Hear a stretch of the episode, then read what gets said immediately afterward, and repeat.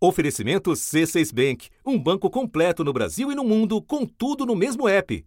Abra sua conta. Parque Nacional de Pacaás Novos, Rondônia. Você vai ver agora a derrubada de uma árvore de 300 anos.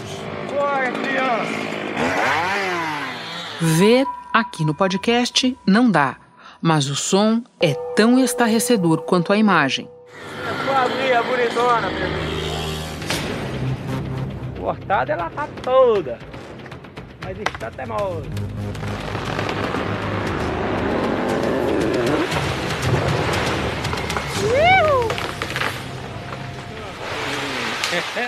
Como todo parque nacional, deveria ser área de floresta intacta, protegida por lei. Só que não. A extração ilegal de madeira é uma realidade na Amazônia, como reconheceu, por vias tortas, o presidente da República numa reunião virtual dos BRICS, grupo formado por Brasil, Rússia, Índia, China e África do Sul. A nossa Polícia Federal desenvolveu agora a utilização de isótopo estável, tipo DNA, para permitir a localização da origem da madeira apreendida e exportada. Então revelaremos nos próximos dias o nome dos países que importam essa madeira ilegal nossa, através da imensidão que é a região amazônica. À espera da revelação do presidente, o que já se conhece é o impacto do desmonte regulatório em curso. Documentos mostram que uma ação do governo federal brasileiro facilitou a exportação de madeira extraída ilegalmente. Em fevereiro, madeireiras do Pará pediram para o Ibama mudar uma regra que existia há nove anos. Para convencer o presidente do Ibama a flexibilizar as regras de exportação, madeireiros do Pará alegaram que estavam deixando de fazer vendas porque compradores internacionais exigiam a autorização emitida pelo Instituto. Em março, o presidente do Ibama, Eduardo Bin, contrariou laudos técnicos da Diretoria de Uso Sustentável da Biodiversidade e Florestas do Ibama e fez exatamente o que os madeireiros solicitaram. Em um vídeo gravado pelo senador Marcos Rogério, do Democratas, o presidente Jair Bolsonaro falou sobre a operação do Ibama contra a extração ilegal de madeira na Floresta Nacional do Jamari, em Rondônia. Na operação, agentes queimaram carros e equipamentos dos suspeitos de crime ambiental. Não é para queimar ninguém, nada, né? Ninguém não, nada. É maquinário, trator, caminhão, seja lá o que for. Não é esse procedimento, não é a nossa orientação.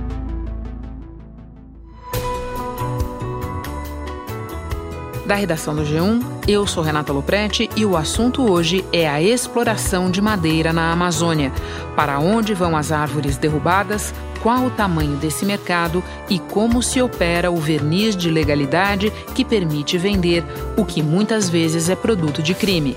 Neste episódio, dois convidados que conhecem o tema profundamente: Beto Veríssimo, engenheiro agrônomo, pesquisador associado e cofundador do Amazon, o Instituto do Homem e Meio Ambiente da Amazônia, e Maurício Torres, professor do Instituto de Agriculturas Amazônicas da Universidade Federal do Pará. Quinta-feira, 19 de novembro. Beto, eu começo te pedindo que nos dê um breve raio-x do mercado de madeira. De que tipos de madeira a gente está falando e como o mercado, especificamente de madeira nativa, mudou nos últimos anos. O mercado de madeira tropical nativa ele está em declínio. O auge foi nos anos 80, 90. O Brasil chegou a ser o maior produtor de madeira tropical ao lado da Indonésia, disputando ali ano a ano. Esse mercado refluiu por razões estruturais. Ah, outros materiais começaram a competir com madeira, plástico, os forros hoje em dia nas casas são de PVC, antigamente eram de madeira. As janelas viraram janelas de vidro e de alumínio, antes eram de madeira. Então houve uma substituição da madeira tropical por outros materiais mais baratos, mais maleáveis, é, e mais disponíveis. Principalmente o mercado internacional se transformou num mercado é, de nichos em declínio. Você tem alguns números que nos mostrem esse declínio? Em 1998, a produção de madeira na Amazônia eram 28 milhões de metros cúbicos, que equivale a mais ou menos 7 milhões de árvores. Em 2004 caiu para 24 milhões, e em 2010 estava em 14 milhões. Então a gente reduziu pela metade e desde então a produção tem oscilado entre 12 e 14 milhões. Ou seja, nas últimas três décadas a madeira, o volume total de madeira é, extraído na, floresta, na Amazônia caiu pela metade, considerando o crescimento econômico, o aumento de população e de demanda, você esperava de fato que esse mercado tivesse crescido, e isso não aconteceu. É, um elemento que concorre também com a madeira nativa é as madeiras plantadas. Cada vez se planta mais e se tem e boa parte dos móveis hoje que estão nos apartamentos, nas casas do Brasil, são feitos de MDF, móveis planejados. Madeira plantada ela pode ser tanto usada na forma de madeira maciça quanto MDF. É, na verdade, os três mercados são madeiras temperadas, madeiras europeias e canadenses. Os europeus são grandes produtores de madeira, ah, que são usados também para movelaria e tal, ah, madeiras plantadas e madeiras nativas. Esses são os três principais mercados. O Brasil participa com madeira nativa e com madeira plantada. Bom, e qual é o destino de toda essa ainda grande quantidade de madeira nativa que o Brasil produz? Aproximadamente 80% de toda a madeira nativa é consumida no Brasil. O Brasil é um grande consumidor de madeira tropical nativa. Apenas 20%, em média, é exportada, principalmente para a Europa e Estados Unidos. A gente não exporta muito para a Ásia porque aí tem uma concorrência da Indonésia que é outro grande produtor de madeira tropical. E a ilegalidade, ela se dá mais no comércio interno ou na exportação? Interno. A exportação sempre ela passa por uma triagem maior. Então, primeiro, os países importadores fazem uma verificação mais rigorosa, né? não só do ponto de vista da legalidade, mas inclusive com medidas adicionais. Eles às vezes querem que tenha selo verde, que tenha uma auditoria independente, ah, esse mercado de madeira tropical ele vem sendo atacado e acusado de esquentar desmatamento, de estar associado com ilegalidade já há mais de três décadas. Então há uma pressão internacional muito forte contra o comércio de madeira tropical e, portanto, há mais rigor ah, nos sistemas de, do comércio externo. Entidades ambientais tentam reverter na justiça o afrouxamento das regras de fiscalização à madeira que sai aqui do Brasil. Em junho, o Greenpeace Brasil, Instituto Socioambiental e a Associação Brasileira dos Membros do Ministério Público de Meio Ambiente, a Brampa, questionaram essa mudança na justiça. As entidades alegam que o documento, que agora é o único exigido, é preenchido pelo próprio madeireiro o que abre brecha para fraudes. Você tem que vencer as barreiras da saída do Brasil e da chegada do outro lado também, dos países importadores, e, e como o nosso mercado é a União Europeia e Estados Unidos, a parte que corresponde ao mercado externo, essas barreiras são muito maiores do que um caminhão que sai da Amazônia e se desloca para o Nordeste e para São Paulo. Então, é, é o controle do caminhão versus do navio, do container versus uma carga é, em cima do caminhão. Isso não quer dizer que está imune, né? No começo do mês, uma comitiva do governo brasileiro viajou com embaixadores da União Europeia pela Amazônia na tentativa de melhorar a imagem do país diante dos altos índices de desmatamento da região. O superintendente da Polícia Federal do Amazonas, Alexandre Saraiva, disse que o combate ao desmatamento ilegal depende também dos países importadores. Eles são corresponsáveis. Depois de ouvir a cobrança, o embaixador da União Europeia, Inácio Ibanez Rubio, defendeu as regras europeias para a importação. E como atacar o problema? Você diria que é mais uma questão de marco regulatório, de legislação disponível ou falta fiscalização mesmo? Então, o Brasil tem uma boa legislação para incentivar o manejo florestal. Então é importante lembrar o seguinte: dá para fazer, dá para extrair madeira com técnicas é, que são reconhecidas pela engenharia florestal, é, que não danificam a floresta e que permite a floresta regenerar. Então, tem solução técnica. Marco legal tem. O Brasil tem a Lei de Gestão de Florestas Públicas, que é uma, um marco, uma lei bastante moderna, que regula, é, tem o Serviço Florestal Brasileiro, então o Brasil tem um bom marco regulatório, melhor do que os países tropicais concorrentes. É, e o Brasil vinha no, numa evolução positiva de é, maior fiscalização e maior controle sobre o setor madeireiro, porque uma parte desse setor opera na ilegalidade, opera é, na compra da madeira que vem de origem do desmatamento ilegal. Então você tem que tem os vazamentos nesse setor que precisam ser resolvidos.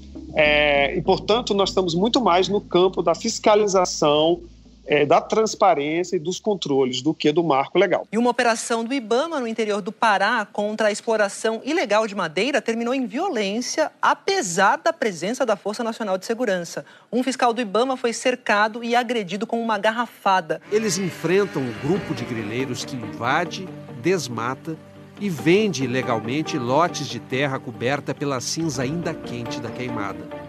Eles não respeitam nada, é castanheira, seringueira, vai tudo para o chão. Nos deparamos com uma multidão que nos cercou e mais de 30 pessoas também, de motos e carros também.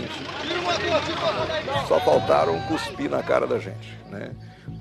Retiraram todo o material que nós íamos trazendo preso, libertaram o preso que nós trazíamos. Existe estimativa de quanto o mercado ilegal movimenta? As estimativas de ilegalidade do setor madeireiro na última década tem sempre oscilado entre 60% a 70%, é, em grande parte, como eu mencionei, dentro do mercado nacional. E já foi muito mais, já chegamos até na década de 90, praticamente era quase tudo ilegal, e houve uma evolução mas ainda tem muitos, muitos desafios pela frente. Tem muitos vazamentos. A madeira muitas vezes vem de origem de uma área indígena, por exemplo, que é ilegal. É, ela vem de um desmatamento ilegal. Lembrando que na Amazônia, 99% do desmatamento é considerado ilegal.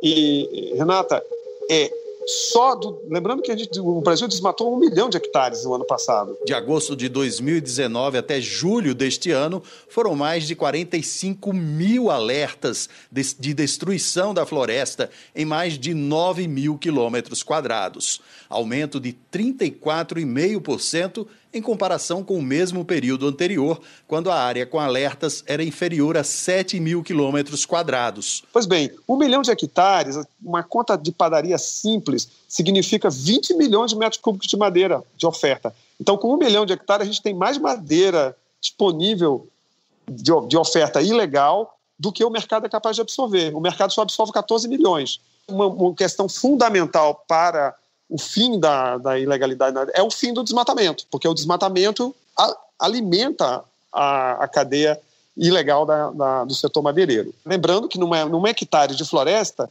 você tem, em média, 450 árvores. Então, quando você derruba um hectare, na verdade, você tem um estoque enorme de árvores que vão é, para as madeireiras, para as serrarias e, e inunda o mercado é, com madeiras de origem legal. Beto, para terminar, o presidente Jair Bolsonaro falou numa tecnologia que a Polícia Federal teria desenvolvido para localizar a origem da madeira apreendida. Como é que você avalia a efetividade desse tipo de tecnologia? Melhores formas de rastreamento são bem-vindas? Sim, tem três formas para controlar a, a, extração de madeira. Um, é, é, novas tecnologias, como essa que a Polícia Federal está adotando, é ótimo que adote. De fato, seria fantástico que a gente pudesse ter um processo de rastreabilidade nas toras, então cada tora está lá é, e aí o, o, acompanha a tora e sabe exatamente para onde ela vai, de onde ela veio. O monitoramento com imagens de satélite é, é absolutamente essencial e tem é, sido muito importante no combate à, extração ilegal de madeira e, obviamente, o controle do fluxo de crédito da madeira. A madeira funciona com, como se fosse uma conta bancária, em, em que o, a extração de madeira gera um crédito que permite transportar a madeira. É, lembrando que essa, nós estamos vivendo uma crise, o setor de madeira já vem vivendo uma crise muito grande. É, provavelmente agora essa crise vai, essa crise vai se agravar, porque vai ser muito difícil o Brasil é, exportar madeira é, com, é, com, com essa declaração, porque cria uma suspeição sobre todo, todo o fluxo das exportações de madeira. Então, provavelmente que essa, esse mercado que já vem diminuindo ao longo do tempo, é, é, encolha ainda mais. Beto, eu agora vou conversar com o professor Maurício Torres, mas antes te agradeço por todas as informações. Bom trabalho para você aí. Obrigado, Renata.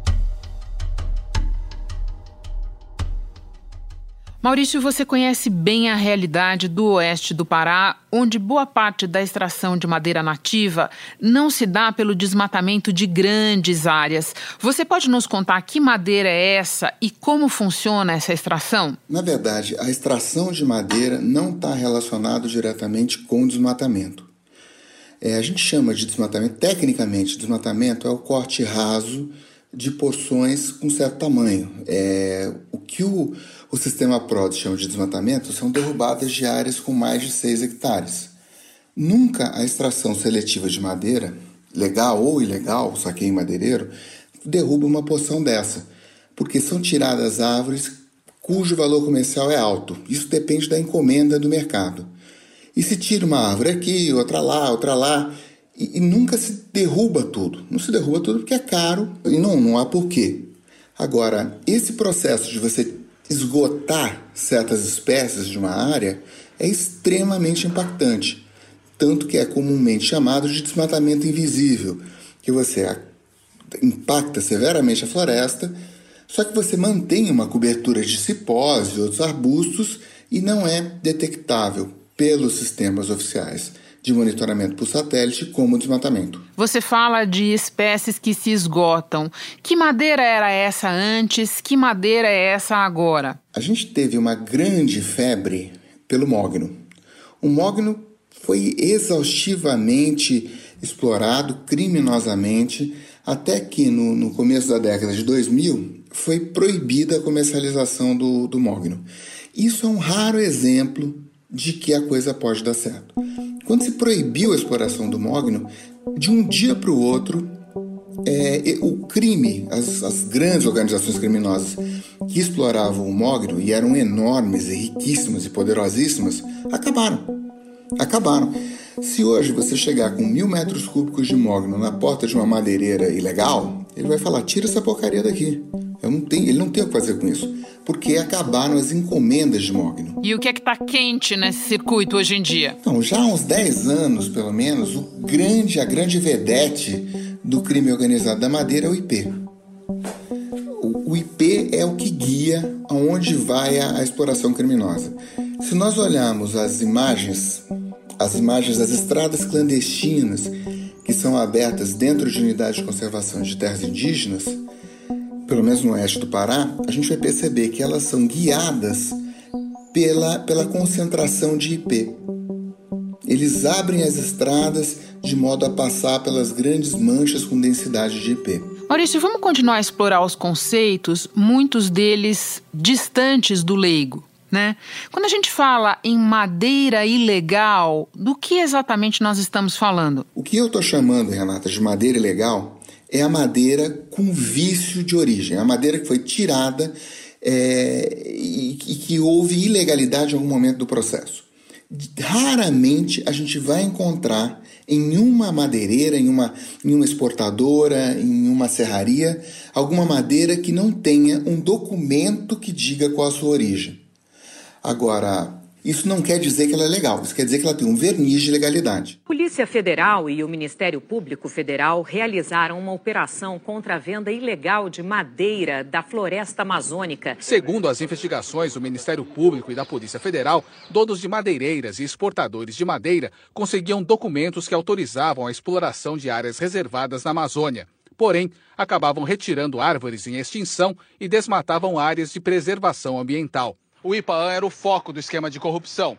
Segundo a investigação, ao invés de combater a exploração ilegal de madeira, diretores e funcionários cobravam propina para facilitar o esquema criminoso. Por exemplo, eu já fui a uma madeireira de um prefeito de Itaituba e ele estava com o pátio lotado de madeira e quando ele me mostrou a, as guias de, de transporte, toda essa madeira que estava, toda essa madeira tinha vindo de Belém, onde não tem madeira para se cortar. Ela tinha saído de Belém, viajado 10 dias, subindo o rio Amazonas, subindo o rio Tapajós, e ido para Itaituba, numa área onde tem muita madeira para ser serrada. Evidentemente, isso é fraude. Isso é fraude. Toda madeira que é transportada, é, ela vai, geralmente, ela vai ter um documento que diga de onde ela foi tirada, de uma área licenciada. Entretanto, os dados do Amazon apontam que mais de 70% da madeira é ilegal, A minha experiência mostra que é muito mais do que isso. É, essa madeira, apesar dela ter um documento que diga que ela foi tirada de uma área licenciada, ela foi saqueada de uma outra área onde não tinha licença e muito comumente de dentro de terras indígenas e de unidades de conservação, que são onde existem as florestas mais íntegras. Ainda sobre o verniz de legalidade, nós estamos muito habituados a falar em lavagem de dinheiro, a esquentar dinheiro. Explica para nós quais são os expedientes mais comuns para esquentar madeira. São vários os procedimentos. É, o crime organizado da madeira, ele esquenta a madeira, é, licenciando a exploração em uma porção onde não tem madeira e tirando de outra, ou então eles licenciam para se tirar num plano de manejo, você tem 100 metros cúbicos de IP, 200 metros cúbicos de maçaranduba, 150 de jatobá. E o que, que ele faz? Ele, ele tira todo o IP, no, o volume total dessas várias espécies somaria 2 mil metros cúbicos. Ele tira 2 mil metros cúbicos de IP e transporta o IP como se fosse maçaranduba, jatobá, cedro. Entende? Ele falsifica a espécie. Outro expediente é inflacionar o plano de manejo, é onde ali, se naquele local teria mil metros cúbicos passíveis de ser tirados dentro da legislação, eles inflam o, o inventário e mostram que tem 10 mil, indicam que tem 10 mil. Esse excedente que não tem lá vai ser tirado em outro lugar.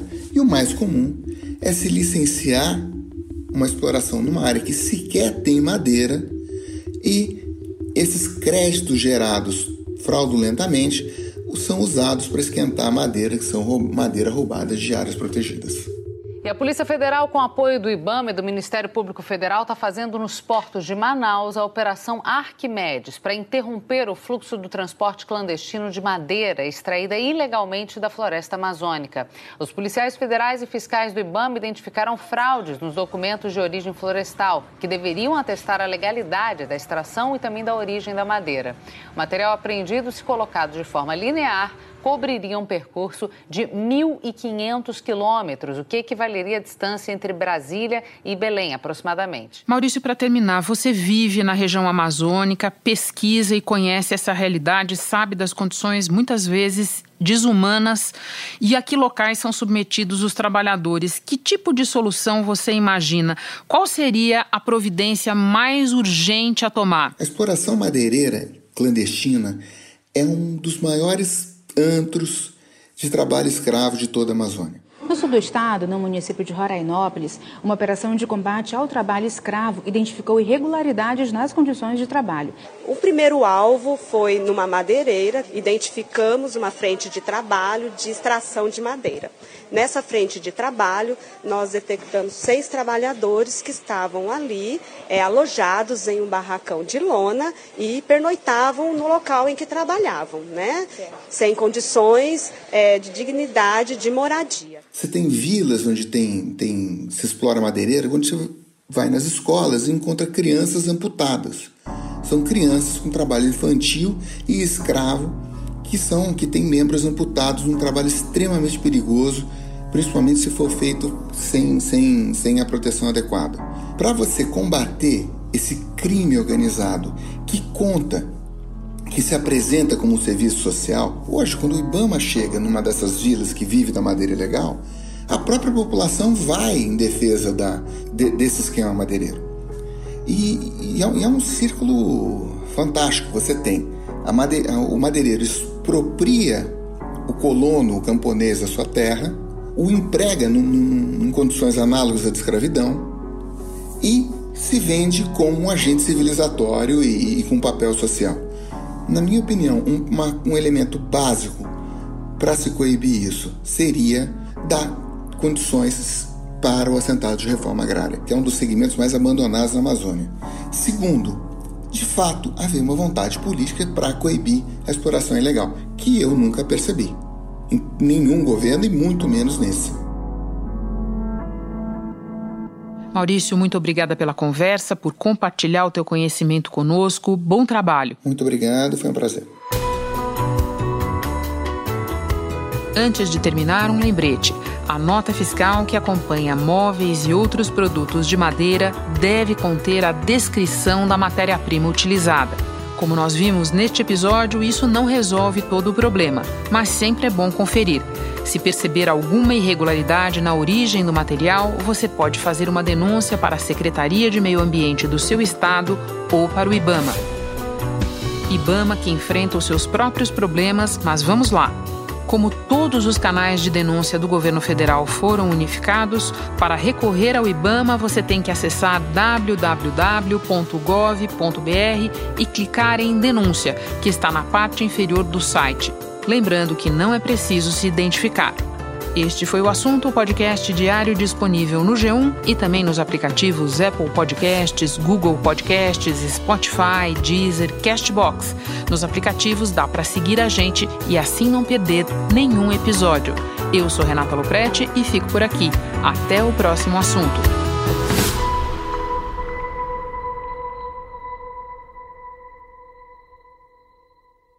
Você no topo da experiência financeira que um banco pode oferecer. Escolha um banco completo no Brasil e em qualquer lugar do mundo. Abra sua conta no C6 Bank.